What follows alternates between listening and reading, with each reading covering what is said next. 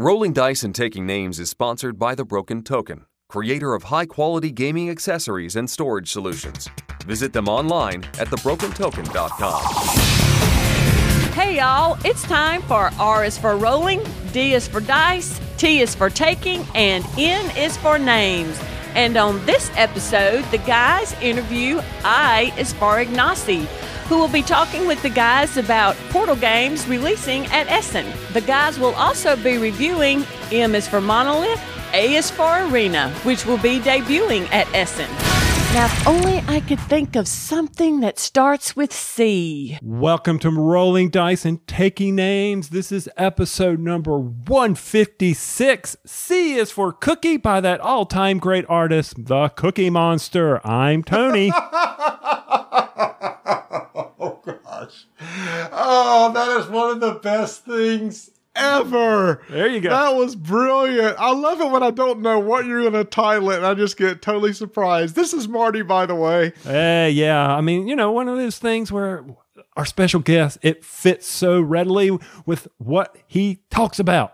And you know what? If you have no clue who's going to be at the guest on this show, but you know anything about designers and board games, you know exactly who this show is going to be with. That's right. Our good buddy Ignacy has come on the show. He's been a while. He hasn't been here in a while. It, it has been a while. And Ignacy is one of our best friends of the show. Obviously, he is a sponsor of the show, so you hear about his great games uh, every time. But it's not just because he's a he's a sponsor, Tony. Ignacy was a friend first, sponsor later. We just wanted to work together close with him, just because we had such a great relationship with this guy, and, and we love getting him online to uh, to talk with him about geez, just anything and everything, but especially all the fantastic games he's going to be coming out with at Essen in a few weeks. And we had to get him on soon because you're right. Essen and Monolith Arena. I mean, he has had great success with Detective, which we will find out through the interview just how much I've played. But I do want to mention, Marty, since then, I did order Detective. Oh, you did? Yes. I cannot wait to see what you think about it. I hope it goes over well with your group and your family and they they re- eh, really dig into it. Just just make sure to give them a heads up. This is not this is something you got to invest in. You've got to pay attention. Yes you do. You can't just be kind of halfway plugged in and you and you've take good notes. I hope you have a good note taker. Is donna a good note taker? Oh yeah she's very thorough on that and also rebecca. She she'll do it. So i'm planning on playing with them and hopefully they will be invested in that. Now i'm not going to tell them how long it's going to take to play because that's when they'll check out yeah. Well, here's the great thing is you don't realize how long you've played until it's over. Cause you just start playing and you're talking and discussing and all the time, all of a sudden time goes by. And when you're done, you look up and go, wow, it's been two to three hours. And it, it doesn't feel like it at all. Yeah. And, and, I've shared out with you that, you know, I ordered it from a company and I got this notification and you were laughing at it because it said they sent it out and I'm not going to mention who they used. And I get the notification and I go, Can you believe this? It left their store and it was in Charlotte in one day. So within one day, it was in Charlotte. And I was like, sweet, I'm going to have it in no time. And then I get, uh, then I get the notification that says it will be delivered six days later. I'm like, what? It's in Charlotte. What? Hold on. For, for people who may not know, Tony, you live in Charlotte, I do. correct? I do. I live in Charlotte. Yes. And the game is in Charlotte. Right. Probably within eh, maybe half an hour of driving distance to your house? Matter of fact, I'm pretty sure it was. Yeah. Mm-hmm. Six days, huh? That's what it said on the notice. So I started laughing about this, and I let you know this. And but it arrived three days early. Well, there you go. Maybe it's to it's it's so that when it comes early, you're excited. So they like, oh, you know, they they're gonna under promise but over deliver. Exactly. And I'm fine with that. And I know that they had to use a third party to get it delivered and all this. But when I got the box, I opened it up, Marty, and I'm like, good gosh, how big is this game? I mean, I unloaded 600 of these things. You and I unloaded 600 at Gen Con from, for Ignacy. And the box has to be a foot by a foot by a foot. So 12 inches all the way around, right? It's not 12 inches deep. It was. It's not 12 inches deep. So I will. Sh- It's that it's it's like that. It's a standard box. the box it came in was that size. Oh, I'm sorry. I thought you meant the detective No, box. no, I'm No, sorry. I'm sorry. what? okay. Three inches? All right, now I get you. There must have been a lot of packing in there. I got nine inches of peanuts. Gee, Isn't that the worst? When you open up a box and the peanuts are packed to the top, but the ge- thing that you're getting is about five inches deep. So you're trying not to get peanuts out all over the floor. and You can't do it. No, you can't. You can't pull the, the container out without peanuts going everywhere. So then you try to find another container to scoop out a handful of peanuts to put that into so that you can get the product out. Yeah, and normally I recycle the peanuts. I take them to a postal uh, place and say, "Here, Mm-hmm. take these peanuts, please." So I I'm going to do that again. But yeah, I was just like, "Wow, how big is this?" And then all of a sudden the box was there. But either way, I'm excited to play it. I've already watched watch it played and see how to play it. I'm gonna have to watch watch it played again so I have a good understanding of it because I, I want it to be a good experience for them. I don't want them to get I don't want them to get bogged down in rules, and the rules are pretty straightforward. That's the beauty of this game, Tony. There's no rules to get bogged down into. Basically, you if you know the rules, they really don't need to. Because once you kind of get 10 or 15 minutes into it, then they- they'll know all that they need to know is basically when you decide what path you want to go to investigate, it costs a certain amount of time and you have a limited amount of time before the game ends. That's pretty much it. I think maybe the thing is make sure to spend a little bit of time with the Antares database and make sure you understand how it works. Yeah, I'll do that. And I'm, I'm really excited uh, to get Ignacio. So he's waiting over there. He's finished up his cookie. Let's bring Ignacio onto the show. We would say we hate to interrupt our regular scheduled review session by bringing on another designer, but this man, mm, he needs no introduction here at Rolling Dice and Taking Names. He's one of our best buddies, good friend, one of the few that can really make fun of us and get away with us. Everybody can do that and get away with it. Everybody can get away with it. Yeah. Ignacy, welcome back to the show. It's been a while. How have you been? Thank you for having me again. Uh, I, I'm awesome. I'm, I'm very good. Uh, I released a new game. I'm preparing for releasing a new game. So great times for me. First off, where is it? I need my hello, hello. What, what, what? You always start your show, Board Oh. Games Insider, with hello, hello. Where's my hello, hello? If I don't get a hello, hello, this is not an official podcast with Ignacy. Hello, hello, Ignacy Trzewiczek Portal Games. Thank you very There much. There you go. All right. There you go. And I found out so when we were trying to schedule uh, this this interview and, and trying to find the right time, um, Ignacy said there could be a conflict with something he wanted to watch, something I didn't know about. There's a volleyball world tournament going on right now. Is, is that World correct? Championship. We are in the semi-final finals. Poland against America in a couple of hours. Well, everybody says that America will win, so we will see what will happen. I'm rooting for Poland. I guess we are rooting for America. We will see. Uh, we are in the medal zone, so either we will have a gold or silver or bronze, but we are very, very uh, high. It is semi semi-finals. Big thing here in in Poland. Is this beach volleyball or is it six person? It's real volleyball. beach volleyball is real volleyball. It, it's your opinion. Yes, it's it's your opinion. Well, I'm just I'm just curious because I I, I watch both now. N- Ignacy, I know that you you play football or, or American soccer. Did you ever play volleyball? I played uh, volleyball, um, but uh, not su- su- super often, but a couple of times, of, of course. But uh, volleyball is a great sport to watch. So I'm watching a national team uh, every time they play.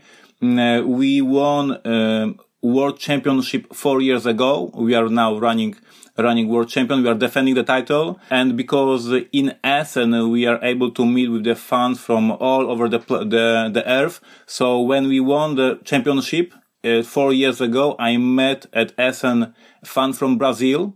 We beat Brazil in the final. So when I was signing his box with the cow, obviously, I wrote, hello, hello, Poland is a world championship in volleyball.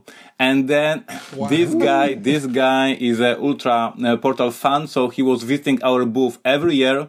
And every year I was drawing him a cow, still world championship. and I, I guess, I guess, uh, I will meet him in a couple of weeks and we will see what I will have to draw him. So, w- with that in mind, you know, volleyball is one of those sports. My daughter played, and before you, while you were eating your breakfast, your protein bar, Marty, we were talking about this, and one of the things I enjoy about volleyball is just the speed of the play. It's and to me, it's almost like watching hockey. It's very entertaining to watch. Yes. Yeah, because of the speed, the fast, it's quick. I mean, it's not like American football where there's a timeout, go go stand in a circle, talk a few plays, and then go run out and then go do something for ten seconds. You know. So I, I, I enjoy watching football as well. But anyway, Tony, I don't know if you know this, but I played competitive volleyball years ago. I played in leagues here in Wow. you did. Oh yeah, I played for like three or four years. I was really into it. There was a group of people who wanted to try it, and I never played organized volleyball. And I said I'd go try out for it, and, and played down at the uh, the YMCA in downtown Charlotte was the main place that we You played. You go, big boy. Now, were you the was fun. were you the libero, the little short person in the back? No, actually, actually at that time I could jump okay, so I, I got to put the ball down on the, on a few people here and there. So definitely you need to watch the match today. We need to find it, Marty. We need to see if it's being um, shown. Hey, I- I'm sure people, this is exactly what people wanted to hear about, though, when they joined in for this interview with Ignacy. Forget about the games coming out at Essen. We're talking international volleyball tournaments. Well, they may not want to hear about that, but what they are wanting to hear from all of our special guests or anybody that comes on the show, like Ignacy's doing, is what type of lawnmower do you have, Ignacy? We know you've got one. You've got to have one. You got a home over there in Poland. I have the very old, uh, crappy, probably not working uh, uh, uh, device or machine or whatever you call call it. I'm using it uh, once a year probably, and then I'm frustrated because it's just doing lots of the noises and not that much of the work. And I'm putting it aside and waiting for the next year. So basically, mm, yeah, you guys have a very fancy uh, stuff, uh, as I heard in the podcast. Mm, I do not. So, so wait a minute, It's like- is like your yard a jungle? I wouldn't call it jungle, but well, it doesn't look uh, like uh, fancy fancy gardens on the pictures. Yes, So, w- do you like what? Do the cats slink through the grass? I mean, I know I saw you a picture with a cat on your shoulder that kind of looked like a parrot, but does it like enjoy the jungle aspect of it? I mean our cats cannot go outside because we have a dog who literally and really eats cats, and it happened in our in our home a couple of years ago. It was Christmas Eve, and our dog just ate our cat. Which was pretty funny for me, not funny for our daughter. And since then, we are not allowing our cats to go outside. Okay, that's dark. Yes.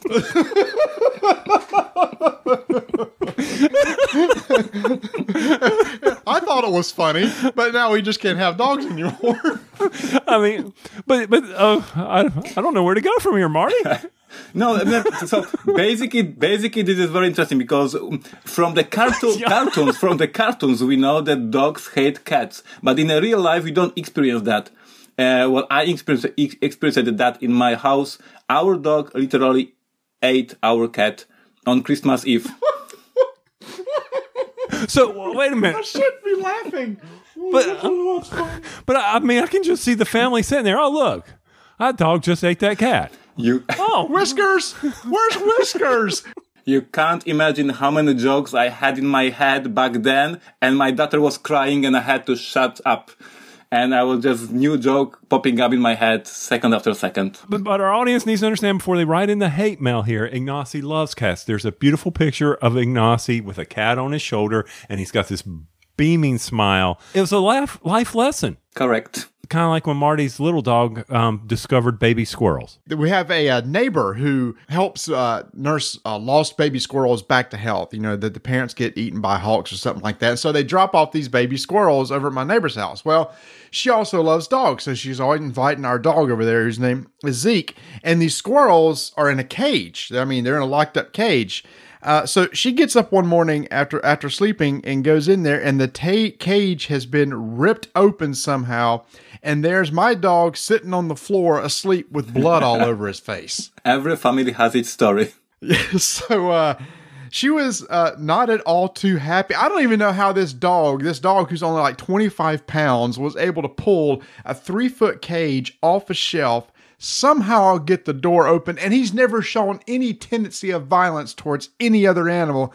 And it messed up his teeth. Now his teeth are all wonky because I guess he used his teeth to try to rip open the door, and now his teeth are all messed up. So uh, I hope it was worth it because he has a funny smile now. All right. So now that I know that your dog hates squirrels, I mean, so the goat is not an option in the yard. I don't want goat. Mary might be interested in, the, in this in this idea, so let's cut it off, edit this fragment. We don't want goat idea in the air because Mary may listen to that. No, we don't want any more animals. I have uh, two cats. I have uh, three dogs. I have uh, probably some animals that are hidden from me. Like uh, that's it.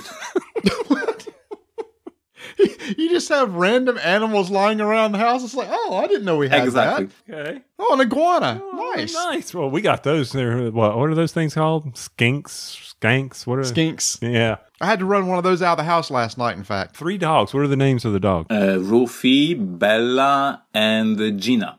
All kind of all kind of shapes and sizes. Like uh, we have a huge dog who eats cats. We have a small dog who makes a lot of noises. Like we have all sorts of dogs. All right, Marty. We got to get to. Yeah, we got to get to some games. Let's let's talk about uh, something that I know that you are probably still high on, Oh. and that is the huge success of Detective that was uh, released at Gen Con. Uh, people have been playing it, sharing it, loving it. Uh, last week I did a top 10 sales list of uh, games for Miniature Market. It was number four on that list, so it's doing really well. You got to be feeling good about it. We yes, we are we are having great time right now in the company. We just released in Poland uh, this Wednesday, which is uh, two days ago, three days ago.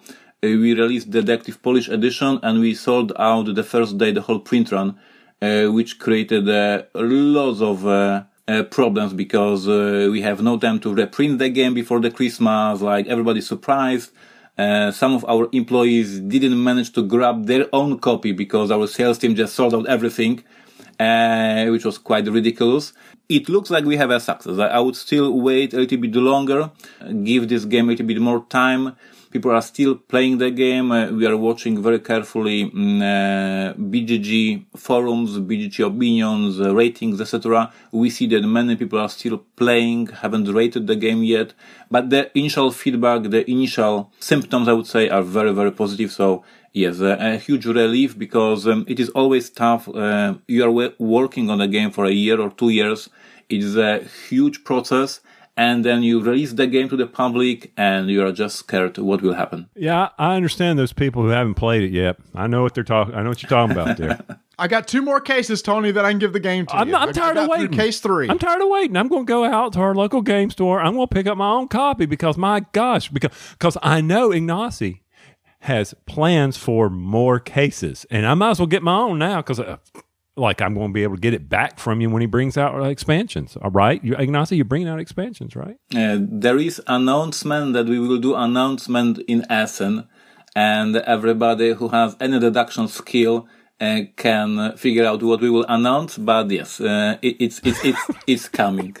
Okay, I had a successful game. Figure this one out, people. Correct. And I guess you are actually able to track how often this is being played by just the website statistics, right? You can go to the Antares database and see how many people's been logging in and how often they log Yes, in. we were we were we were doing that uh, especially during the Gen Con and a few days after Gen Con because we were we were trying to see if people are playing in the hotels during the Gen Con, and now uh, we are going to grab more data every month uh, to see if people are dropping after playing some of the cases, which is uh, information for us, which case is uh, not interesting for the players. So yes, we are able to uh, see a lot of data just seeing uh, how many people solved the case, what's the score, average score for the cases. So all this information will be very, very helpful if we do expansions, which we haven't announced yet, but everybody knows that it will happen. And what's so great about that, I guess, is with the expansions, it's just a bunch of new cards. That's really all you need, right? Yes, the, the the base box the base box offers uh, for the players uh, characters, uh, pounds, uh, board, and then the new case is just a deck of the cards. Uh, so it is uh, super simple to produce them and uh, deliver to the customers. I wouldn't know. I hadn't seen the inside of the box yet. It's so funny. I remember on uh this has been such a great experience for our family. When we did, when we did case two. Okay, I'm going to step out right now. I need to get something else to drink. Y'all to go ahead and talk. Okay. No, no, no. I, I, I'm- I understand. I'm not giving anything away. I'm not giving you spoilers away. But when we were playing case two, I remember we thought we were killing it, killing it. We had uh, it actually got to the point. I think in case two, it gives us like six days to complete it. On day five, we put in some information, and the computer told us, oh, well, by the way, you've solved this case. You can stop right now if you want. We didn't. We said, let's go ahead and take the extra day and try to find out more information. So we get to the questionnaire, which is at the end of every case to enter in answers to questions to see what your score is. We did horrible. I don't understand it. We came out that going, we know everything we need to know. And then the questions came up, do you know this? We went, no. Do we know that? No. And, and then it's like our score wasn't that good at all. It was it was like I can't believe what did we miss? And then we go to the third case, and I'm not going to say anything because you know the third case is kind of different. And we got to the end of that, and we said we did horrible, horrible. We don't we don't hardly know anything. We go to answer some of the questions, and we got some of them right. We did a better score on that one than we did in case two. What are you doing to us? Yeah, this is this is a like we were changing these these questions uh, so so so many times. On one hand, we want to these questions to be a little bit tricky, so it is not super super obvious.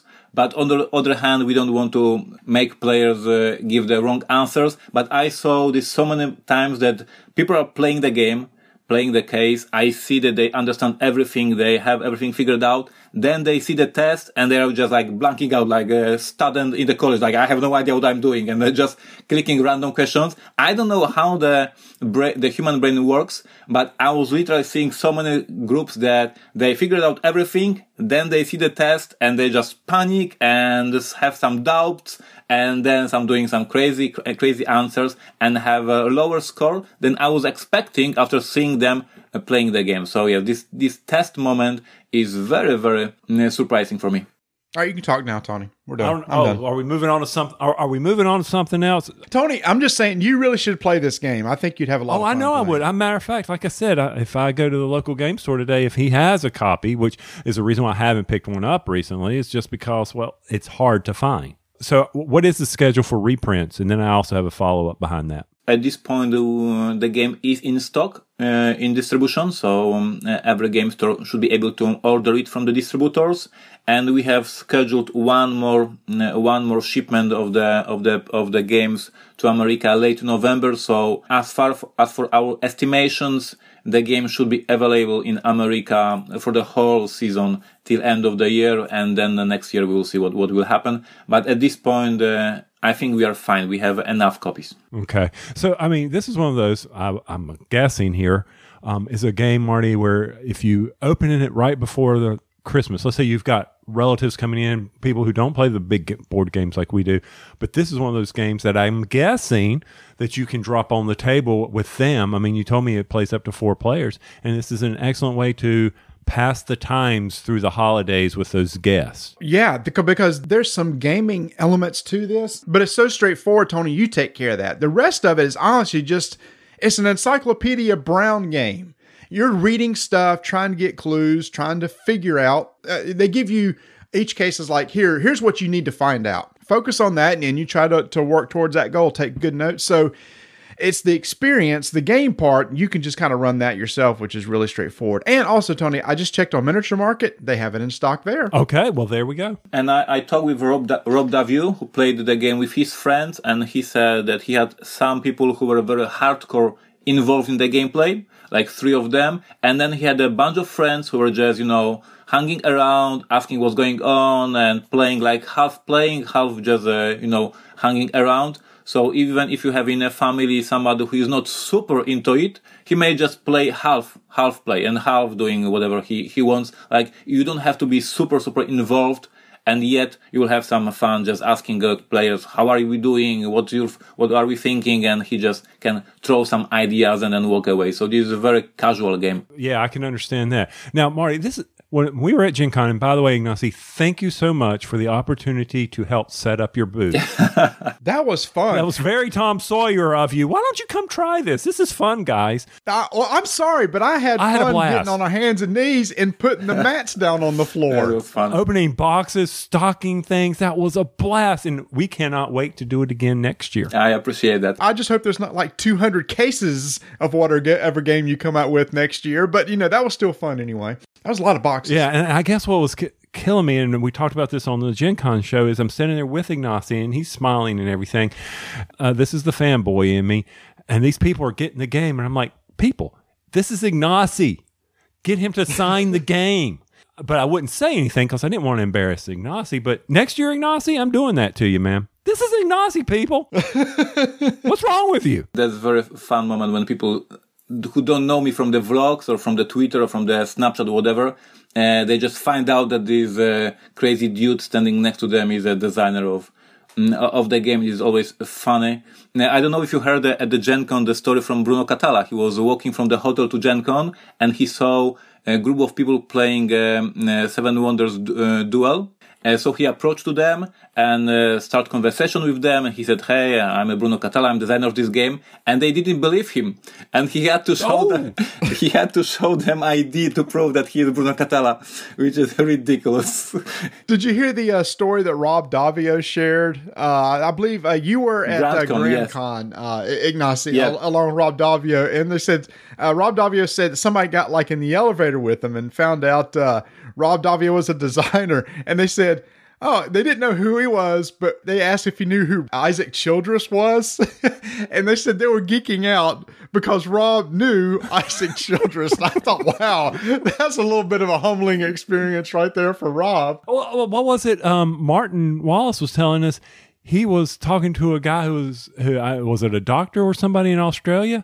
I can't remember. I mean, it's not like we just recorded with the guy, but the the guy he's talking to is is a professional, and he finds out that one of his favorite games Martin designed, and Martin's sitting right there, and he starts. He never had any idea who the guy was. You know, didn't put the two together based on his name. But this is basically very, very fun one because, of course, uh, designers, we are not celebrities like uh, Bruce Willis or Shakira, whatever, but still we have these random moments in the middle of nowhere that somebody recognize you. I had this terrifying um, uh, moment in the, at the airport in Poland because as you guys know, I'm afraid of flying. So the moment I'm uh, walking into the airport, I'm already terrified. And then I'm walking to this airport and the woman, the woman in the uniform from the, from the airport, like a, like a security approaches me and she says, I need to take a picture of you. And I was like, oh my God, I, I did something wrong. They will arrest me like what I did. And I say, what? Uh, she said, no, no, I need to take a picture of you. And I was terrified. Of course, soon after it, it turns out that she's a fan of, uh, of Robinson Crusoe and fan of me and she wanted selfie with me. But for this split second, I was terrified. The security approaches me and we want a picture of you. Uh, so yes, this moment happens and it is very funny. Wait a minute. When you came up with, uh, you said you're not celebrities like, and the first two names that came to your mind was Bruce Willis, and did you say Shaquille? Shakira. Shakira. Oh, Shakira! I thought you said Shaquille like a Shaquille O'Neal. I went, okay, that's a bizarre celebrity to come up with. All right, sorry. I'm sur- would be thankful they didn't come up to you security and say, "Excuse me, sir, we need to take you to the back room." Correct. Oh man, that that's pretty good. Uh, but no, that's just amazing me. But next year, so get ready to start drawing some cows. But back to detective, which you're going to probably announce something special at Essen on. Wow, I just forgot the question, Marty. You go. Okay, I will. Moving on from detective, No. you've got a couple brand new. Ga- what? No, there's some follow up to detective. I'm sure there's. Uh, Well, then you can come back to it because I want to hear. I've already been playing detective to Tony. I've been experiencing the game. I'm ready to hear Do about you the have stuff do I you have haven't any been show notes for this for this episode? Like anything? no. Not when you're on. The show notes are just out the window. We're just going to get on and have some Okay, fun. okay. So, so for Essen, you've got two uh, games coming out. One a brand new game, and one an expansion. And we'll let you share those in whatever order that you want to. Uh, let's talk about the Monolith Arena. I have it with Yes. I have it here with me. We just received a sample from from manufacturer. Everything is uh, everything is perfect. We are very happy with the production value. And the Monolith Arena is our second big release of the year. So we released Detective, and the next game is Monolith Arena, two titles from Portal Games. Don't tease me. Don't show something like that and it's not sitting at Marty's house.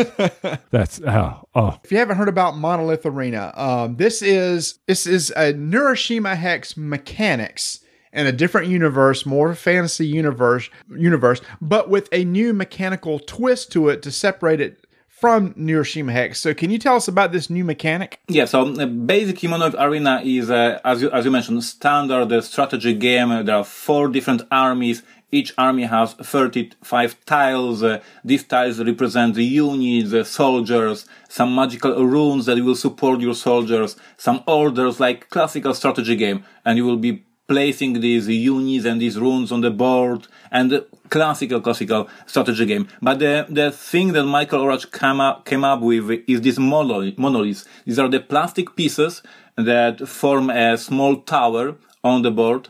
And inside this tower, before the game starts, uh, in a setup phase, you are hiding some of your tokens. And your opponent has no clue what you put in this, what you have put in these towers and then the game starts you are putting your soldiers on the board you are giving them orders you are shooting uh, fighting. But at some point you are able to reveal uh, this uh, this monolith this tower and uh, you show what you, you, what you have here. And there might be some super strong soldiers there might be some magical runes uh, all the things that can surprise enemy and help you out in in in this particular situation. So basically, with this uh, addition to the game, uh, Michael made this game much more strategic. Like you can prepare some combo uh, up front uh, before the game starts, and then during the game, besides the random draw of the of the units, random draw of the orders, you have something already pre-constructed that will surprise the enemy, and it adds it adds a lot of value to the game. So from uh, the hex world, we're still pulling from the bag to get our tiles. Is that correct? Correct, correct. So All this right. gives a lot of replayability because you have these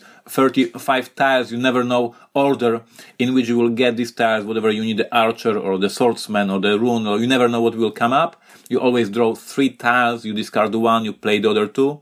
But before the game, you have something hidden, something special that you will reveal during the game. So it's almost like as if you're, uh almost like maybe thematically your base has a couple units within the base that uh, nobody can see because they're behind the walls of the base, and anytime they can come out and help defend against the base or attack. Correct. Correct. So it's the fog of war concept. Like, what is he going to do? What's the surprise? Along with what's in his hands, how is he strategizing around that? And it has it has this uh, feeling of uh, I don't know how much you played uh, Magic the Gathering. I know that you played a lot of CCGs, but it is uh, like in a Magic the Gathering, you are sitting at home and thinking about creating the best deck possible to surprise enemies, right? To su- surprise the other player. Here you are literally sitting at home and thinking which tokens I could hide in this tower, in this monolith to surprise my, uh, my opponent.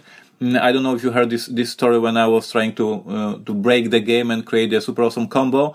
I, I, I was playing dwarfs and I came up with this amazing combo. I hide two tokens in the tower.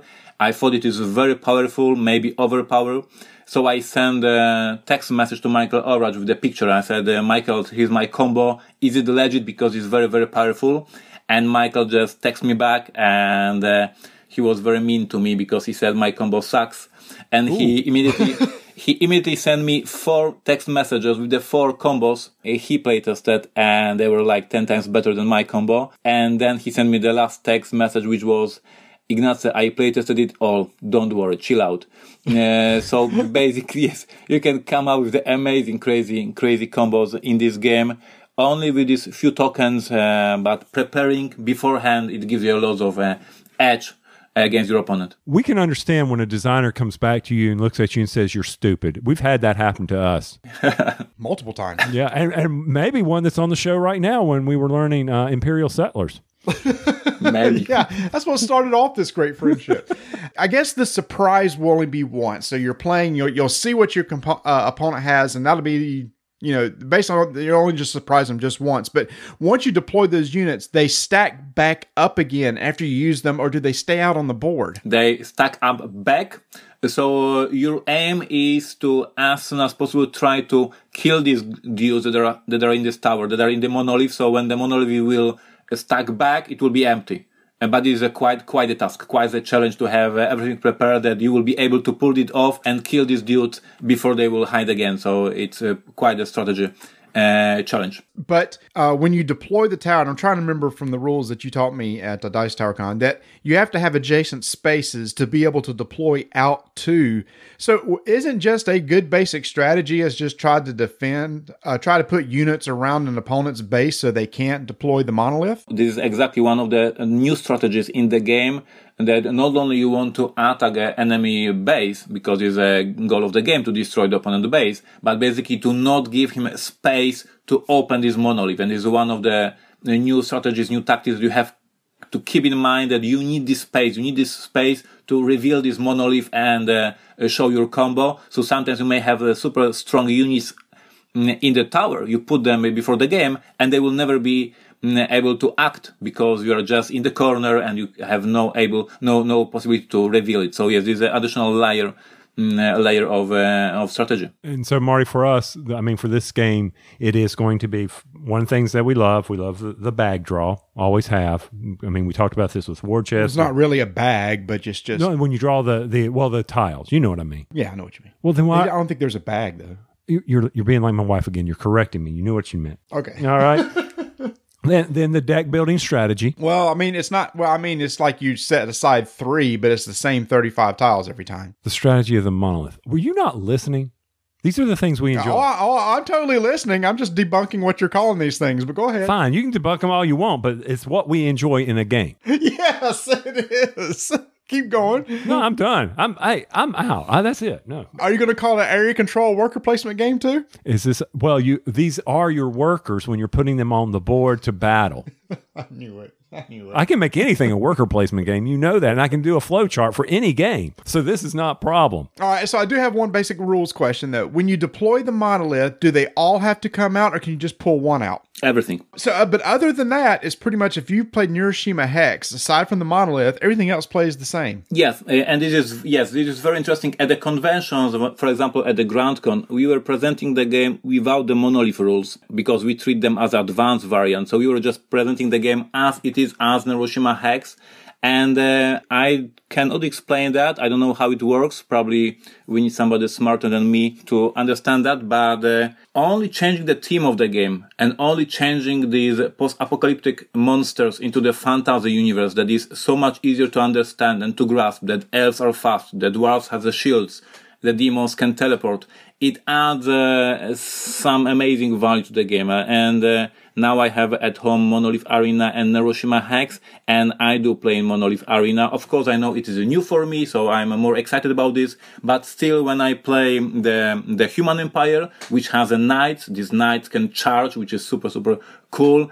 I understand that. Like I feel like okay, I have a knight. They are horses. We are charging. We are killing somebody, and then Mary is playing, for example, demons, and these demons are teleporting all over the place and changing position, and somehow it is so much more vivid in my head, so much more interesting that I can imagine because of course I'm a geek, of course I love fantasy novels, I love this stuff, so having dwarves and elves uh, is making this game better for me, even though it is exactly the same rules as Neuroshima Hex, so mm, uh, I'm very optimistic about this game. It has this alleged system that you know, Michael designed this in 2005. This is like wow. 13 years ago. This is insane. It was released in Essen 2007. Then it was released by Z-Man Games 2008 in America. And the years were passing. More and more people were uh, rec- recognizing the game, knowing the game. It's still popular. It still sells like crazy. And now with this fantasy universe, I'm, I'm very optimistic because it's a great system. Oh yeah, I enjoy the game. Love the game. So, what is the chances that uh, let's say Monolith Arena takes off? Will Michael? Will you look at bringing some of the armies over, or it, will it always remain fantasy? Yeah, so Michael has a now a difficult task to support both lines, Neuroshima Hex and Monolith Arena. We will see in upcoming years uh, how fast he can come up with the new expansions, new armies, if you want to transfer some armies from Neuroshima Hex into the Monolith Arena, what will happen. Uh, but basically, this is a system that Michael knows very well, as we can imagine, right? Mm-hmm. So for him, creating these new armies is quite, quite uh, easy, easy task. Of course, there is a always a challenging of balancing these armies. This is uh, something that takes him uh, the most time. Like uh, creating a new army for him is a couple of weeks, and he has this idea for the army, and then there are these long weeks of playing over and over and over again. So we will have, as a publisher, uh, support Michael and provide him uh, playtesters uh, to help him balance the armies. but I have a huge hope that fans of Neuroshima Hex will have a new content and fans of Monolith Arena as well. But first of all, we need to release the game. Then somebody has to like the game. Then somebody has to ask me for the expansions, and then we will ask Michael to design it. So small steps. Yeah, I guess we're putting the uh, the cart before the horse. Uh, you talked about the theme, and I think that's that may be one thing that maybe appeals to to some people. While I like the post apocalyptic themes. I like Mad Max and stuff. The factions and stuff in Neuroshima Hex, when I see them, I don't really know what they do until I look into them.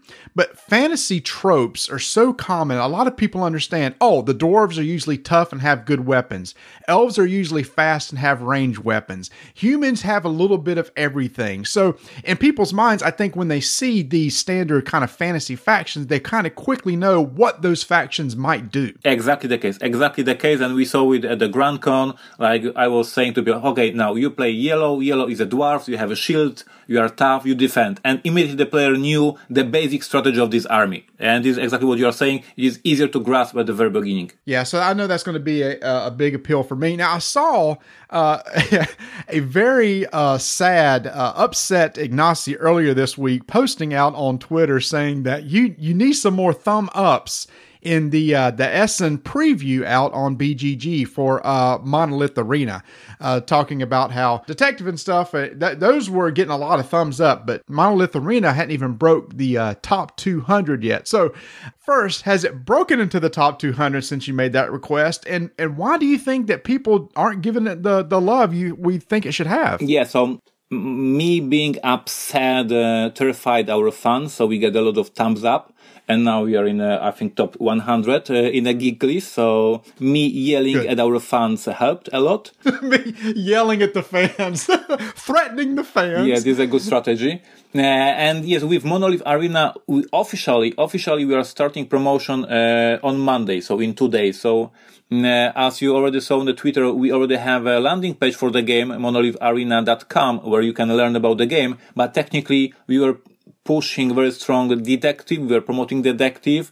And this week, uh, on Wednesday, uh, three days ago, there was official release of detective in Poland and in Europe. And officially, I stopped uh, um, pushing and promoting detective. And now we are changing gears and starting promoting Monolith Arena. So since now people will start learning about the game and I hope they will start giving them, giving the game the thumbs up because uh, we will post the rulebook, we will post the pictures, we will post the gameplay, etc., etc. So it starts, it slowly starts. The game will be released in Essen for Europe and two weeks after Essen in America. So we have a couple of weeks now to convince players that the Monolith Arena is a great strategy game for them. And that's at portalgames.pl slash en. Okay, Mario, we've done that obligation. We're done. is this our one commercial? Is this our like 45 minute commercial for the uh, for this? No, episode? that was it right there where he was talking about the website and all. That's what we do. So there you go. We're done. We got that obligation. We'll get the other two in later. So that's excellent. All right. So uh, Detective just came out in Poland. Monolith Arena coming out of Essen. You're getting ready to do a big push for it. So make sure to follow the website. I'm sure follow Ignacy on Twitter. When's it coming out in the U.S.? When's Monolith? He, he said it was like two weeks after Essen. Were you not listening? My English is that poor. Come on. No, it's not that. I think I was uh, trying to figure out how to work the commercial in. So anyway. okay. So anyway, it's two two weeks after Essen. Uh, but you also have a, another expansion coming out for one of our favorite games, Imperial Settlers. Oh, this is so good. What's it called, Ignacy? I have a problem with the name. I cannot pronounce it. Is it Amazon? Amazons? I don't know. Amazon. Amazons. Amazons? I don't know how to pronounce it in English. This is very confusing. Bonacor is correcting me every single episode of our, our podcast. Okay, but he only gets to correct you once on that because you have to correct. It'd be like Marty and I when we try to pronounce designer names. He, he can't he can't do any of those. So this is Amazons or whatever you call them. Mm, uh, whatever you call them. hey, he's he's taking he's taking notes from me. Yeah, whatever. It's a very neat expansion. Anyway, uh, this is expansion that was uh, fully inspired by Terraforming Mars. Mm. Uh, I was playing, oh. yes, I was playing Terraforming Mars and I love the game. And in Terraforming Mars, you have a lot of cards that you just play them. they increase production of one of these resources and they are done. Like you never use them, right? So there's a lot of such cards. And, and I liked it a lot. So because it's a very simple, a simple mechanism and I, try to think if I can do something like that in Imperial Settlers, that you just play the card, it has the building bonus, and that's it. And you never play with this, this card again. And we start playtesting uh, uh, such a faction. and uh, and actually we managed to pull it off. And now most of the cards in the Amazon faction has just a building bonus. When you play the card, you get some resources or some victory points or whatever, and the card is done. It, it doesn't have any action or something like that. But we created a, a very small rule. When you build on top of such a location, this card that you built on top of is shuffled back to your deck. And therefore we achieve deck building in the, in, in the Imperial Settlers because now we are choosing which cards you want to, to have back in your deck.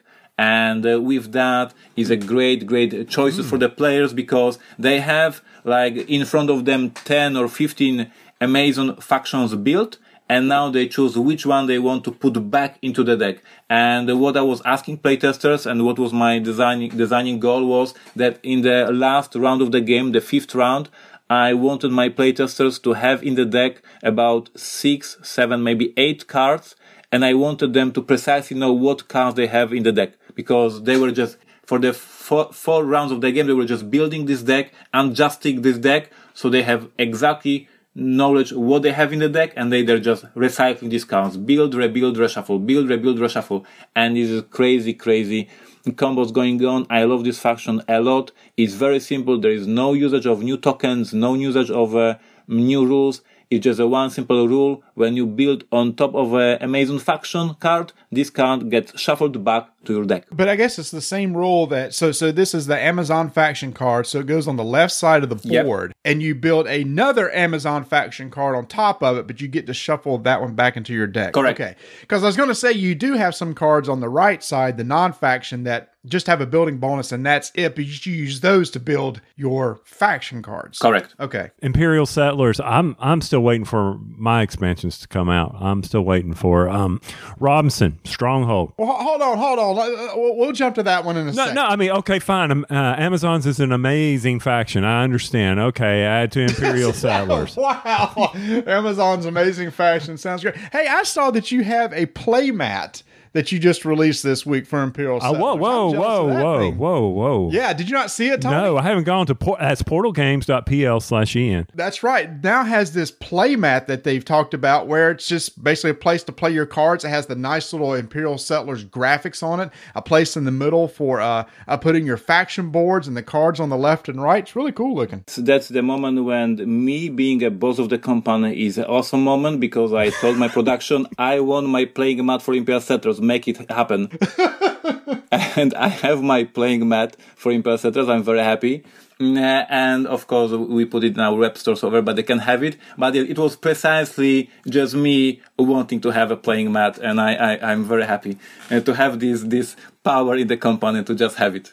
Uh, but the, the mat is the mat is amazing, and I think that all, all the fans will be very very happy. It's cute. It has all these small drawings, all these small uh, little little little humans going and having some adventures. You can literally look at this playing mat and see all these funny scenes my mm, my artwork department uh, designed there. So it is very nice to play with. Uh, but basically, it was just me uh, dreaming about something like that. Well, why can we not dream about a neoprene hex mat? Uh, we will have Ooh. we have we have a mat for a monolith arena for Essen pre-orders. So there is a mat for a monolith arena, and uh, I can tell you it was not yet announced, but uh, let, let's let's do it. We are just producing a mat for 51st State. I know that you guys like the game, so oh. Here you have.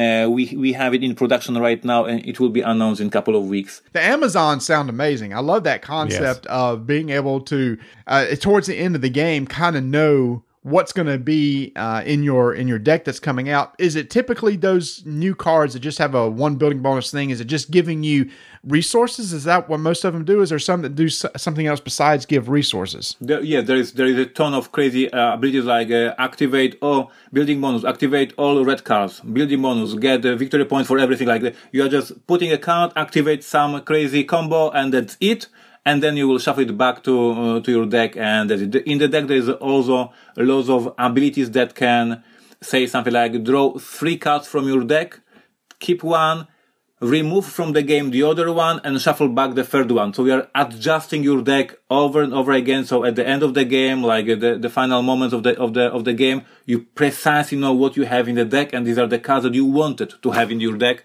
so you can then draw them and, and win the game. It's a amazing way to try to control every single card in the deck. It's a very fulfilling moment. I actually love this that you said that there's the, no new, really no no new tokens, no new rules. So it's not like introducing new things are going to be on the board and new mechanics where you have to kind of figure out the the rule book. It's super if you, if you know how to yeah. play Imperial Settlers, it's just there's this one thing. Oh, by the way, when you build on this, it goes back in your deck. Correct. Exactly. There's only one rule. Yeah. Amazon's sounds amazing. See, I think I think somebody's already said that on this show, but anyway, Except he says Amazon's. Amazon. Am, how do you say? How, how do you say it? amazings. How do you say it, Ignacy? He says Amazing. amazing. Amazing. Amazing. Amazing. Amazing sounds amazing. See, I guess it should be amazings. And from our standpoint, since we're not using new icons or anything, I'm sure he's enlarged the font a little bit on these cards, right?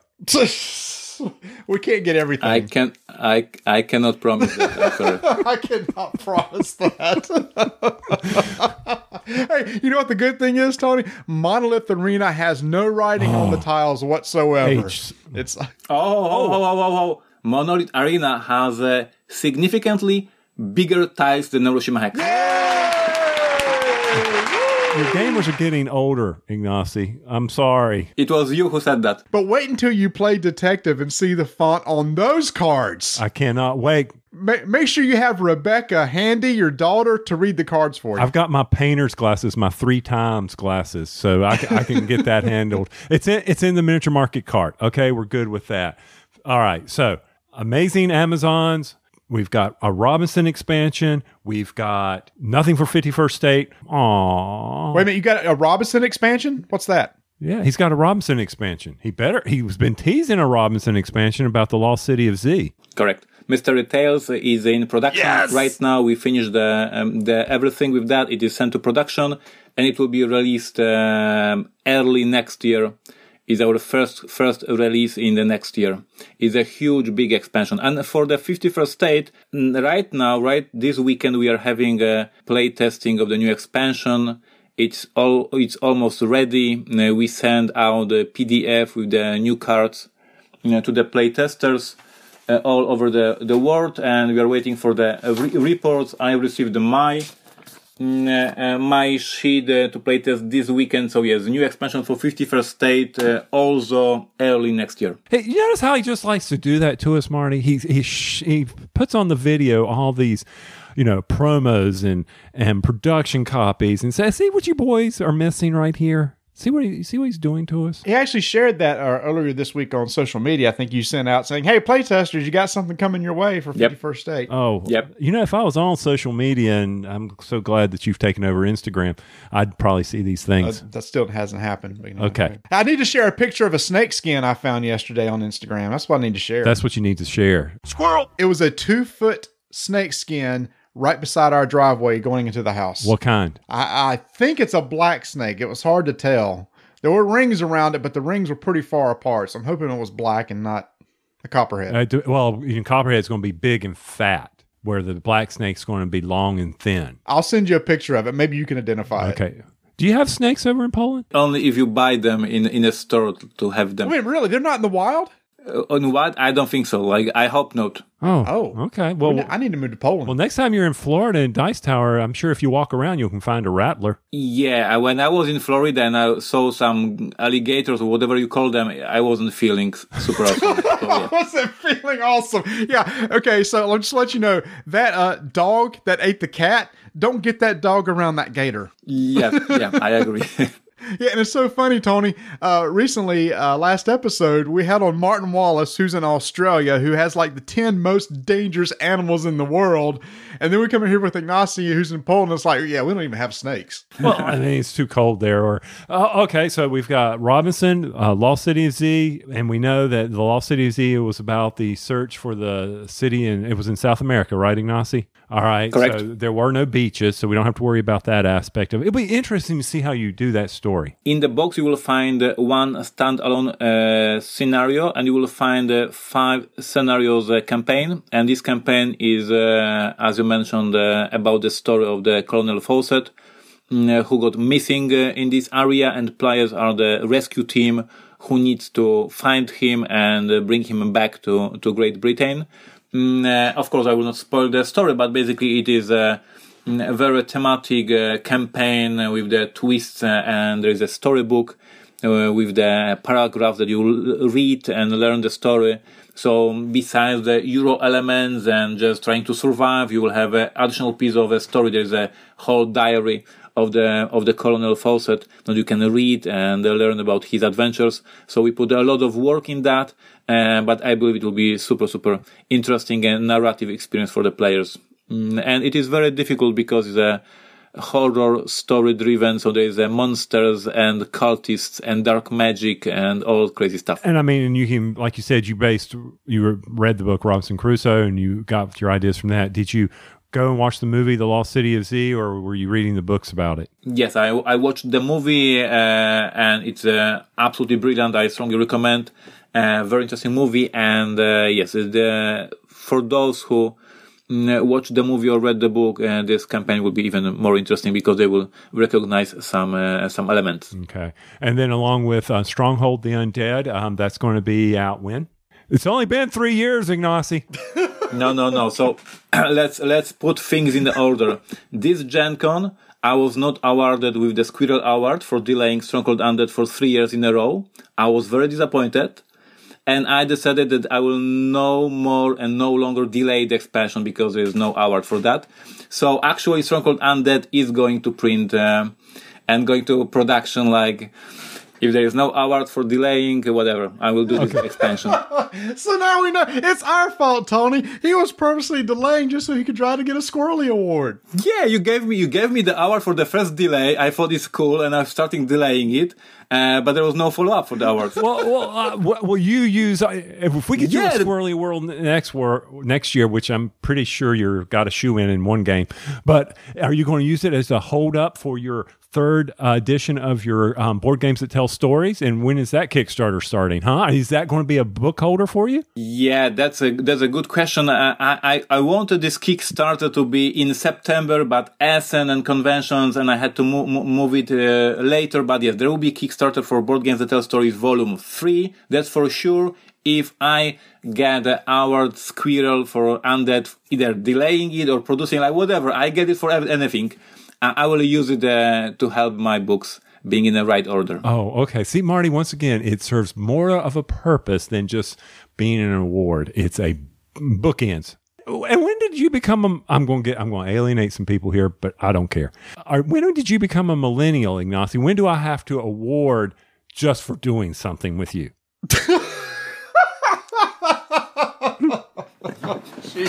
A participation Squirrely. Oh, it has become an award. Thank you, Ignacy. Here is your 20, 28, No 2019 Squirrely for just participating in game design. yeah, he's he's like, I should get something for not doing anything. All right, let's recap everything here. Detective is out now. We got Amazons. I think that's what he says. The expansion coming out for Imperial Cell. No, no, no, no. It's no, no. It's not how I say. Let's put it how people are saying that. We use the we use the prop. Yes, we pro we use the proper name. All right, at Essen, you got uh, Amazons.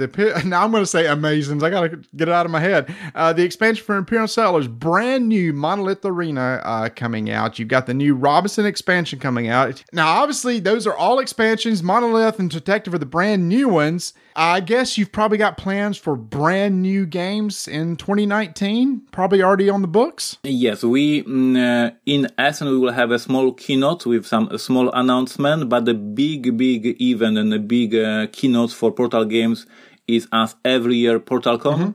And this year it will be held 26th of January. We will make a, a lot of uh, announcement during this event. Of course, we will send a press release before this event. There will be a live stream from Poland uh, from this keynote. This keynote will be in English, and we will announce a couple of uh, new titles uh, for the 2019. So yes, we know uh, what are we going to pro- to produce. Of course, we are working on these titles right now, and the big keynote, big announcement will be 26th of January 2019 uh, live stream uh, on our YouTube channel and Facebook channel, etc. So, PortalCon, how many days is it, and what is the weather like in Poland in January? Uh, the weather sucks because it's a it's a winter, so it's a very cold uh, and gloomy.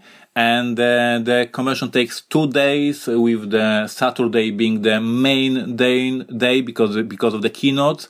And this uh, particular PortalCon, this upcoming is very special for us because we will be celebrating, celebrating 20th anniversary of Portal Games. We, I founded wow. the company 20 years ago in Poland. Amazing. Uh, so, so we are, we are inviting, uh, employees who work with, with me uh, back then. We are inviting some designers who are doing games for us. It will be a very, very special event for me and for the whole company. We expect a lot of uh, hardcore fans from Poland. So on one hand, big announcement and big keynotes. On the other hand, just a dinner with the fans and uh, presenting the old games. And I will bring prototypes of my most famous designs. Uh, and it will be a very, very special uh, weekend for me. 20 years of my work. That's amazing. And I assume that one of those big games that you announced at Keynote is what Tony and I will be unboxing and putting on shelves at Gen Con next year. Uh, I hope so. Yes, that's the plan. We will have a, we will have we will have a one. We will announce one title for Gen Con, and we will announce one title for uh, Essen, and we will announce a couple of other things. So yeah, there will be a, a lot of uh, nice surprises for the fans. Yeah, I was checking the RDTN finances, and I, uh, uh, those flights are kind of expensive, Marty. So I was going to say if the weather was good, I could probably talk Donna into a little vacation. She really wants to go to Poland. Now, where do you hold this, Ignacy? What city? It is a Gliwice, so this is our city, and we are we are having the the very nice, very modern uh, building with the stage like in a theater. Uh, so it will be very professional, nice keynotes, and then there's a huge game room and we will uh, give to our fans a lot of uh, prototypes, a lot of uh, games from the past. Uh, my very first game, board game I ever designed, like all those crazy, crazy events. Mm, uh, Michael Oracz, special guest of the convention, like uh, it will be huge for for us. Mm, I'm already preparing for that even though there is a four months left. And if people were making travel arrangements, where's the best city to fly into if you're coming from the States? Katowice. Katowice is the closest airport. It is like a 40 minutes drive from the Katowice. And uh, we had in a, in the past we had a couple of fans from Germany, from Hungary, uh, from France, from Italy. Um, local local flights in Europe are not that expensive. So if you're a hardcore fan of uh, Portal games and if you want to celebrate 20th uh, birthday of the of the company, it may be a, a, good idea to spend an absolutely crazy weekend in Poland. You need, hopefully, you're designing a 20th anniversary logo for yourself. Yeah, that's that's the task for for our team. But yes, basically, we want this next year being uh, very special because uh, 20 years, like uh, as you guys know, because I said it in many interviews, and basically 20 years ago, I dropped the college and I told my parents I'm dropping the college. I'm not going to be engineer. I'm founding company, and nobody, including me, ex- accepted back then that I will build a company that will strive uh, and grow and be on the market for 20 years. And would you have ever thought 20 years from now that you would be where you are sitting on your Saturday afternoon talking with a bunch of fools in, in Charlotte, North Carolina? I didn't see it coming, that's for sure. But Marty, man, that does sound amazing I don't know. You should put in the tones for as many times as we said amazing on this show today. I think it's pronounced amazing. Um, uh, there you go. Amazing. Uh, oh, and where's the uh, the t-shirts? They need to be on the website. Oh man, I wish you had a Redbubble site for all your portal stuff instead of so I wouldn't have to do the portal shipping from Poland because Redbubble, you know, they can produce them anywhere and ship them anywhere. So uh, in, uh, good that you are mentioning because uh, we are now working. We are now working on a, a, separate store for the American customers because there's so many fans in America and shipping from Poland is ridiculous. So in upcoming uh, months, I don't know if it will take us two or three months, but basically we are working on this right now uh, we will have our stock and our product in America in a warehouse and uh, the customers from America will order the stuff from our web store and it will be shipped from America. So the shipping prices will drop uh, very much in upcoming months and uh, we will have a new products uh, and we will have a lot of good news for the customers in America. From years ago, I still have my Neuroshima Hex um, logo shirt, my faction logo shirt. I hope you do some of those for Monolith Arena for the different factions. Those are fun.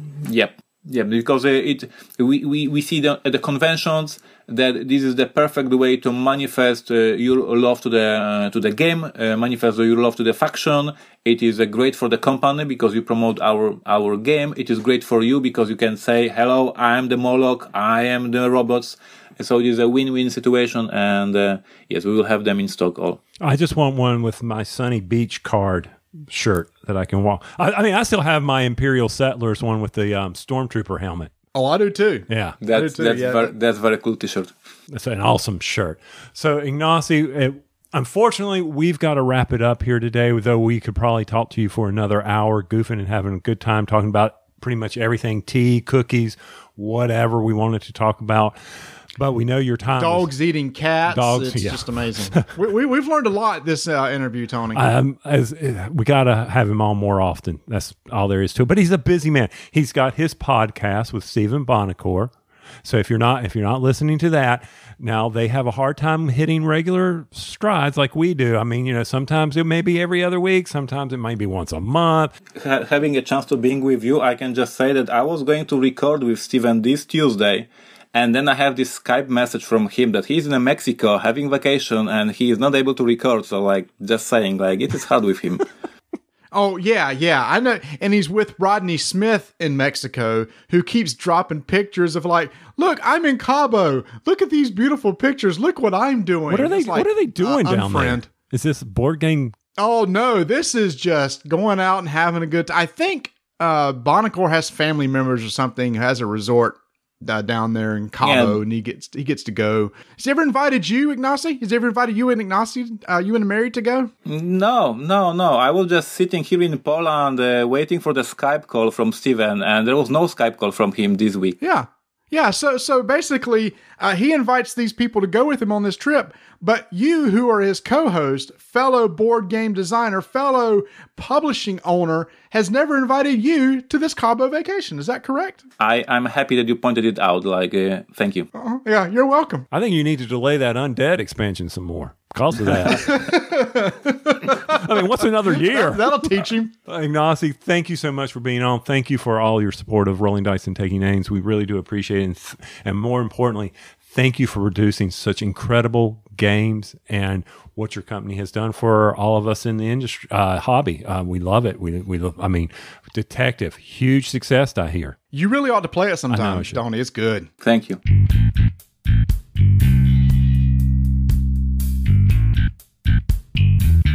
With every big gaming convention, people are going to be looking for creative ways to store and organize their games, and you could do that by checking out the brokentoken.com.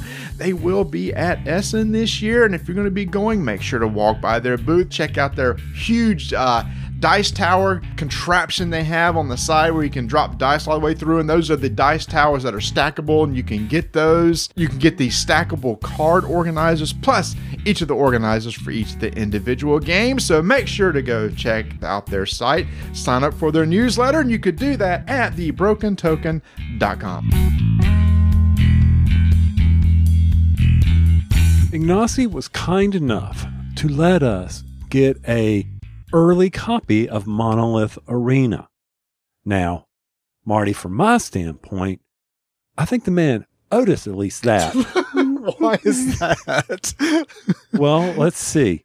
We've let him come on the show. We set up his booth for him. Mhm, we've right. done we've done a lot of extra work for the man. So you know, I said, well, hey, throw us a bone over here. Well, he is throwing us a bone by by being a sponsor. This is true. and we need to be upfront about this. This he is is, a sponsor of the show, so we're getting ready to talk about a game that he's getting ready to put out. But this isn't like a review of like what we think of the game because people say, "Well, you just like the game because he's your sponsor." Right. But people who are fans or not fans. Because we don't have any of those people. We just have an audience. How about Audience, that? uh. People who've been listening to the show for a while know that we like Neuroshima Hex yes. and we've liked that for a long time. So uh, let's what we want to do is compare Monolith Arena to Neuroshima Hex, and maybe uh, maybe uh, War Chest because you and I really enjoy War Mm-hmm. Chest, which is a two-player abstract game where you put tokens or things on the board and, Right. and fight and see what and maybe give suggestions on why people may like one maybe over the other. So let's do the obvious comparison. Well, let's do the obvious thing first. Is we want to thank. Carolina Tabletop Games Yes. for letting us use his storeroom to record. Tony and I had to meet uh, so that we could get this recorded and put out uh, before the next episode. So we played out there and it got super crowded. And uh, the owner of the store, Rob, said, "You know, if you want to, you can go back and use the storeroom and uh, record." So that's that's where we are now. So here we are. Let's compare the obvious one. Let's go Hex versus The new Hex, Monolith, Monolith Arena, which you know you heard Ignacy which is, talk was designed by. Michael. Oryx. Oryx. Or- Oryx. O R A C Z. He's a Amazon. He's an Amazon designer. Yes, he is. so Neuroshima, futuristic post-apocalyptic world Theme, That's yeah. the theme. That's the first thing that's going to pop out to me compared to this. What would you call it? Adventure Fantasy. Fantasy. So it's just 100% fantasy. The four factions are, they have really fancy names, but they're basically humans, elves, dwarves, undead, or demons. Demons, right? And I liked how in the elves they weren't these goody two shoe, goody. What is it? Goody two shoes. Thank you. Type of elves. They're mean elves. You and I played all four factions. We got all Mm-hmm. four factions played. Uh, we had time for two games. We played just the basic game, which pretty much plays exactly like Neuroshima Hex. Right. You draw three tiles, you discard one, you can put units on the board, and you have order tiles for doing things like moving or creating a battle. And the battle resolves the exact same way, which is something we always enjoyed about Neuroshima Hex was the highest initiative attacks first.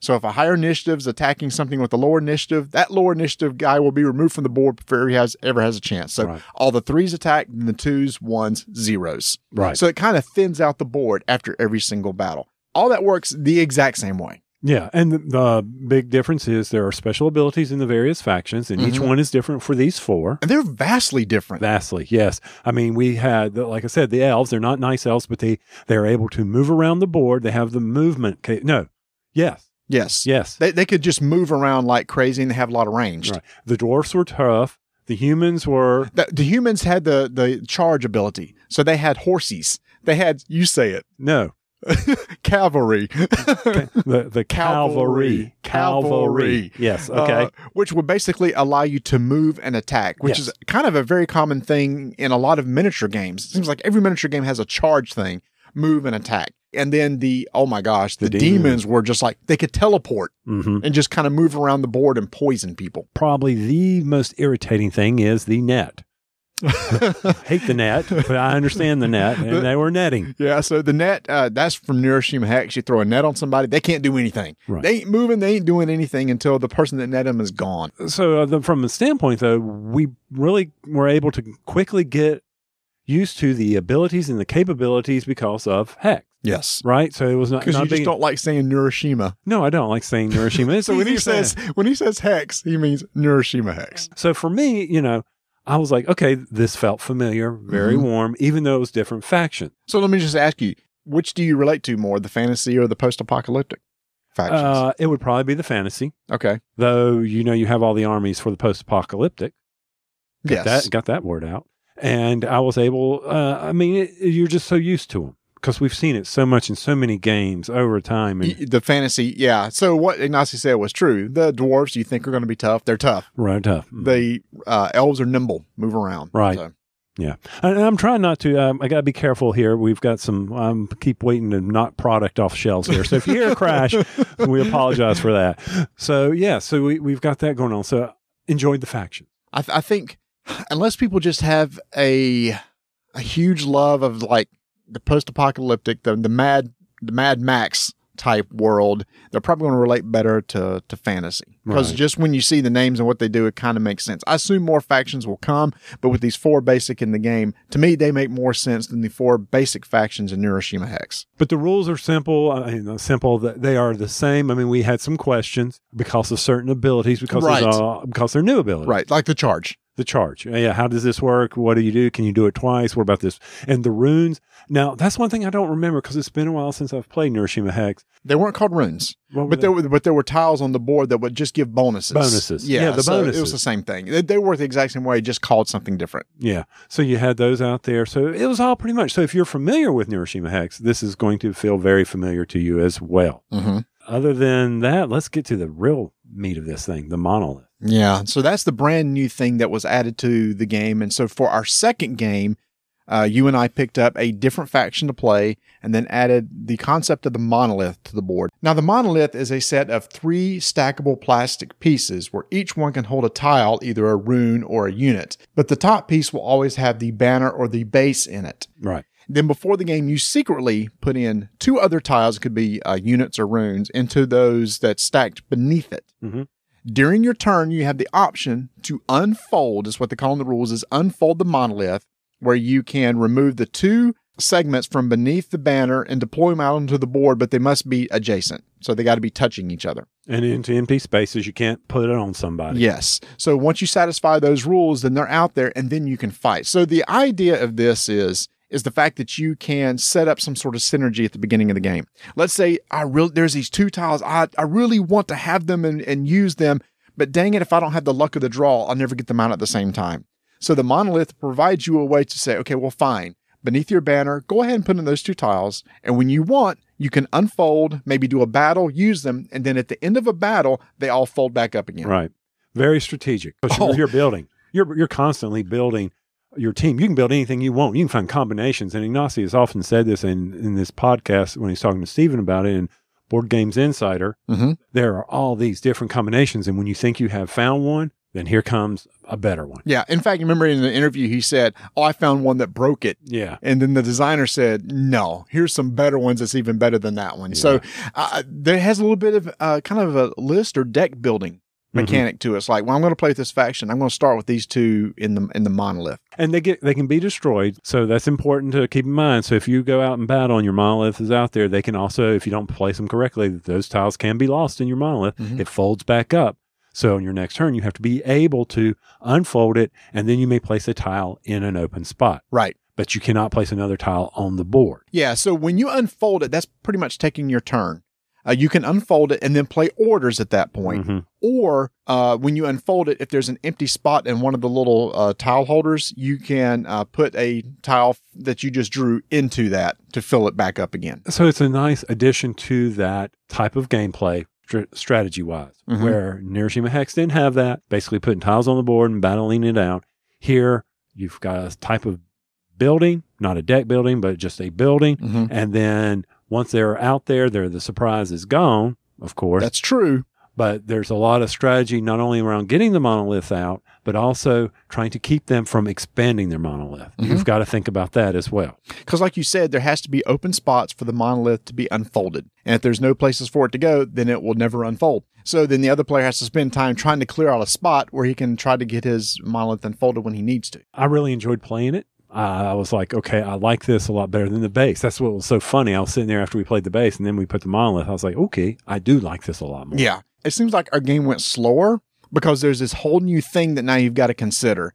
And you're constantly kind of looking at what tiles were in your monolith. It's like, okay, when do I want to unfold this? When I don't want to surprise it on him. And that was just our very first game. I can imagine that once you play these factions enough, you hit, you have the aha moment. Oh my gosh, I need to start this with these two tiles in the monolith and pull off this little combo. And but you got to be very careful because when you unfold it, like you said, on your turn, you're sitting there unfolding. You got to unfold it to get it ready. You got to be careful because if you come up and then you draw a battle, you can decimate my troops that were hidden away in my monolith. So I've got to but be if they're unfolded. if they're unfolded. Yes, yeah. So you, you can't attack troops if they're in the monolith. Right. You're, the only thing that will take damage in the monolith is basically the, banner banner. that's sitting on the top, which is like the home base. Yeah. And that's the whole goal of the game is try to destroy the other person's banner. They have 20 points.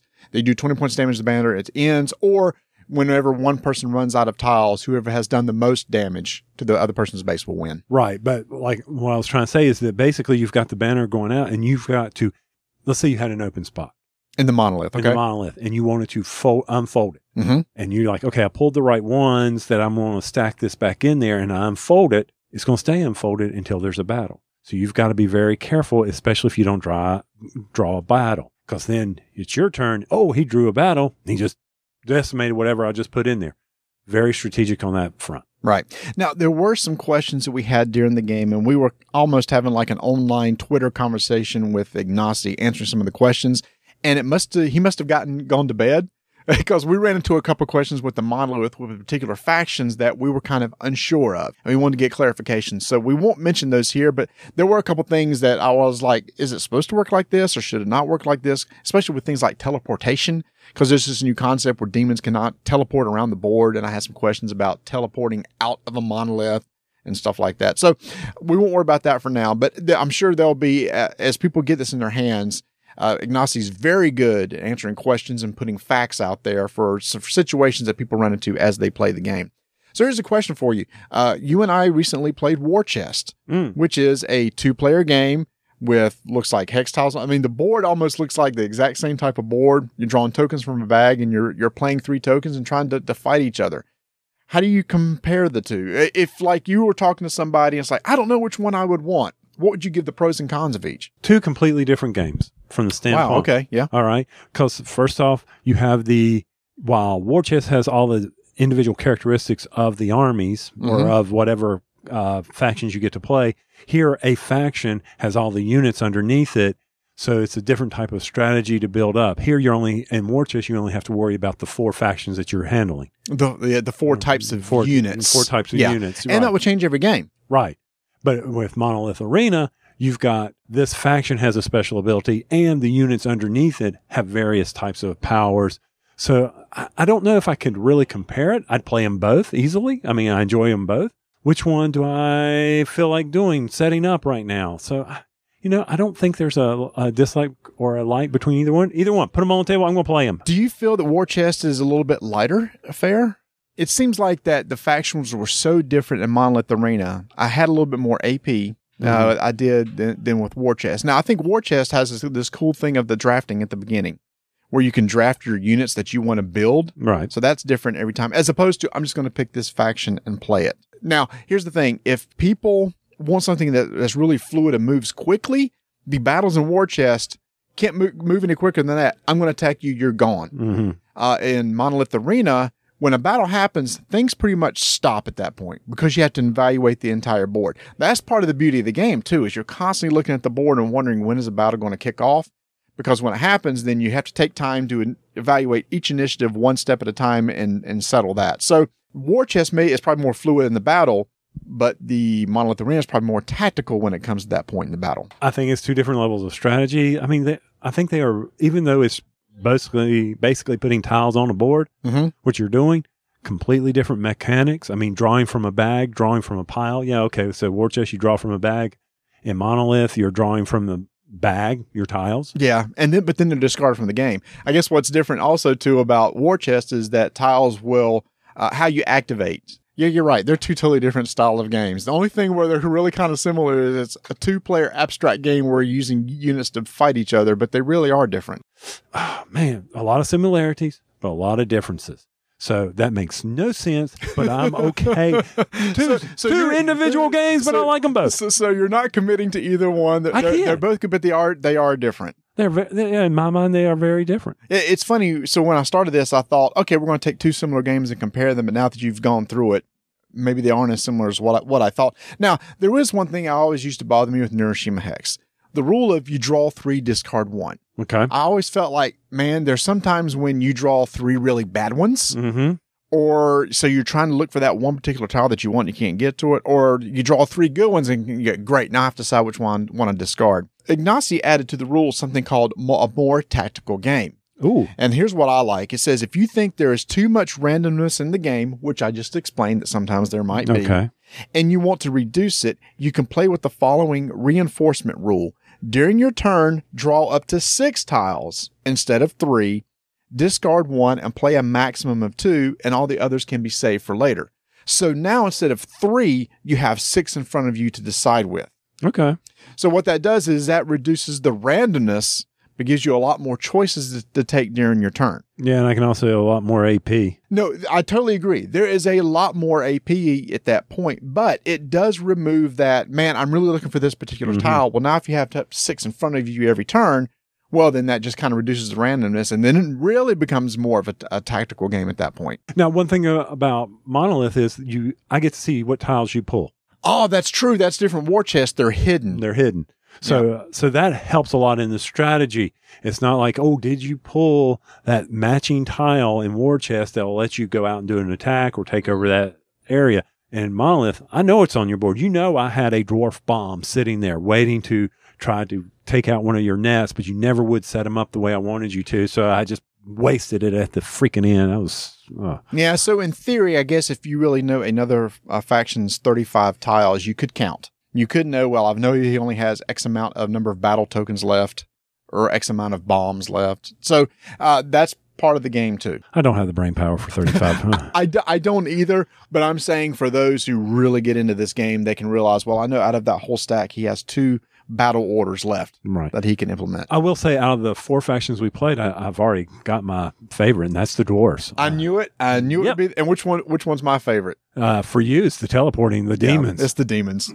Yeah. for sure. I mean, I, th- they all are. They're all neat good, abilities. yeah. they're all neat abilities. I got to replay the elves um, because there's there's a lot more. I think there's a little deep strategy there that I completely missed Yeah. with the movement. You were a huge fan of that charge action I kept doing No. against you, especially when uh, Ignacy texted me. He said, "Oh, by the way, don't forget." One of you, if your units has a charge and a move, you can move them, then activate with like the charge rune and move them in and uh, hit somebody. And I was, did that a few times, and you just left the char- charge rune sitting out on the board. I, you I think I wasn't under, yeah, that. I wasn't really understanding it and, Mhm. how, and how it was to be used. And I don't think I played the elves very well, but that's just you as you see it for the first time, you're like, ah. Once we got that down, even though I only saw the dwarfs for the first time, Mhm. pretty well understood those until you netted them. to wrap this up, the big question is if I already have Neuroshima Hex Marty, Tony, why would I want to buy Monolith Arena? I think there's probably two big things. One is uh, the different theme, hmm and the second is the the monolith. That's it. That's it. I, that's really the two differences. Oh, bigger tiles. Bigger tiles. The graphics are gorgeous. Uh, Yes, they the are. art and everything's good. The the play mats or the uh, the player boards for the different factions are like a, a vinyl type Mhm. material with nice gloss print on the front. So production is really nice. The thicker or bigger tiles, which I really appreciate. So really, that's the difference. If you have Neuroshima Hex and you're happy with Neuroshima Hex, great. But if it's like, well, I'd like to try fantasy, you have this. The monolith does add enough, in my opinion, different strategy to the game that you might want to check it out over Neuroshima. I agree. And if you don't have Neuroshima and you get the game, you can play it one of two different ways. You don't have to use the monolith in there if you don't want to. That's right. You can just play the basic game like we did or do the other version. So there we go. Monolith Arena. Big thanks to Ignacy for sending us a copy. This game will be covered on Rodney's channel. Watch it played because it's a big logo on the back of the box. I was going to say, did the logo make the back of the box? Oh, it was. It's on the back of the box, but he hasn't made the video yet. I'm sure he's on it. So I'm sure he's answered all these questions by the time that his little video comes out. Um, so if you want to check out and see how it's played, then you can go uh, watch his channel, and you can obviously pre-order this right now for Essen. Hmm I want the neoprene mat. Oh yeah. I want the mat for this thing, even though it's a nice board. I like a mat. we always talk about our collection and how we share games back and forth, and there are some games where you will have it and I'll borrow it, and vice versa. Mm-hmm. This one is another one that I would like to put in my collection. That's how much I enjoyed it because I, you know, I have copies of uh, Neuroshima Hex and Imperial and on down the line. It's one another great game. And if successful, I'm sure that Michael will be working on more factions, as actually Ignacy's already teased. I'm sure he's already probably got four. he does. So Well, I mean, I would like to see him take some of the keys out of like the Steel Police and the and the whatever that faction's called. I have no idea the slack or whatever. The Yeah. slash slack. The Sleestak from Land of the Lost? Yes, you know. but the yes, I'd like to see you know some of those maybe is how he would take those special abilities and bring them into the fantasy world. That's going to be interesting. or even not that, even just taking the typical fantasy tropes of other factions and incorporating them into this game. That's right. Seeing that, you know, you got, you know, the, the mer people and all that stuff. And by the way, they're Morlocks on the uh, elves, not Murlocs. Whatever. It's, Okay. it's probably the the cavalry. Calvary. so there we go. Monolith Arena. If you're interested, you will be pre-order at Essen and it will be available soon after.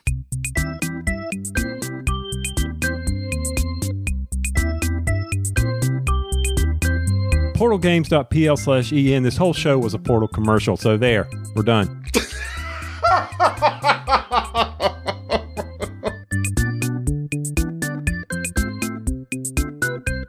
Wow.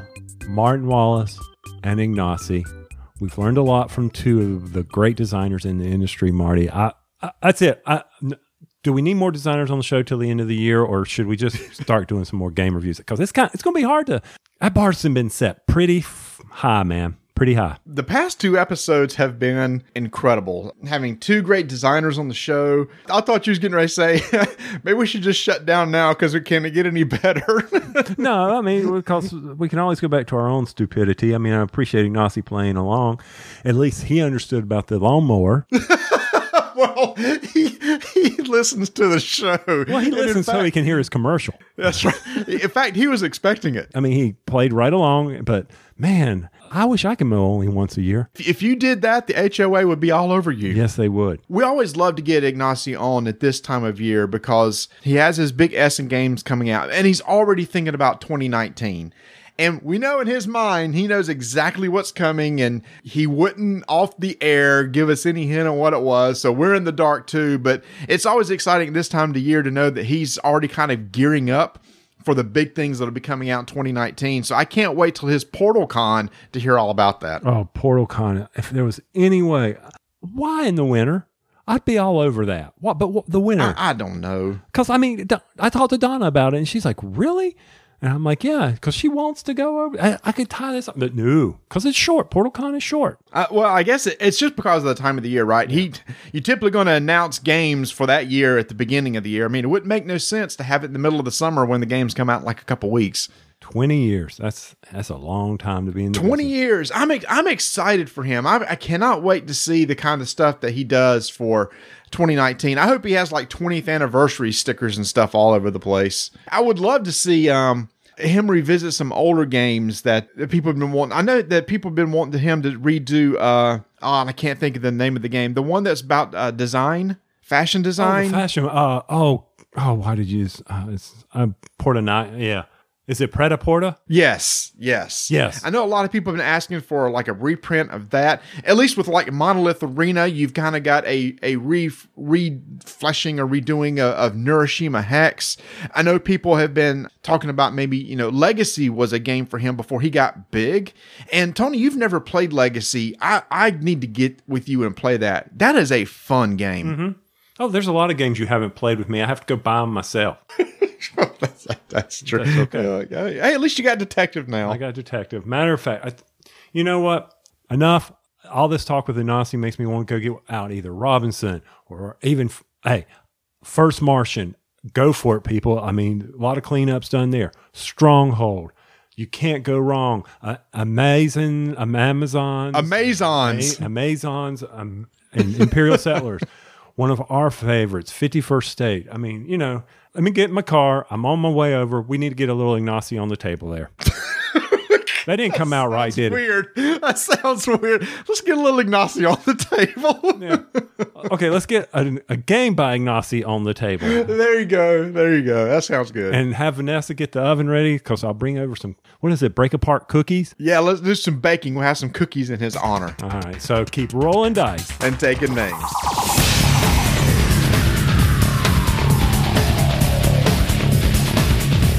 Thanks for listening to Rolling Dice and Taking Names. If you'd like to support the show, you can do so by going to podpledge.com slash RDTN. There you can also order an RDTN mason jar. As always, you can follow us on all forms of social media.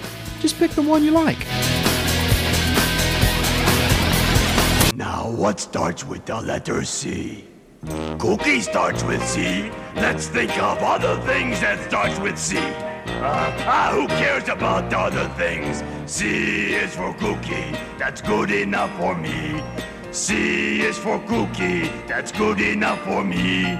C is for cookie. That's good enough for me. Oh, cookie, cookie, cookie starts with C.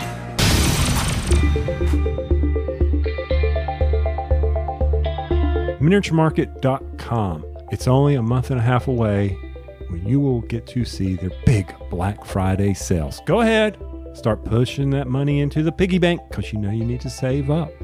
They're going to have a bunch of sales. They just had their fall sale, but then they're going to follow it up with their big Black Friday sale. You know it's out there. Be sure to check it out at miniaturemarket.com. Also, be sure to check out Marty's videos where you can dedicate a game to someone from your distant past or maybe your distant future. I don't know how that'll work, Marty, but you could it could happen. It could.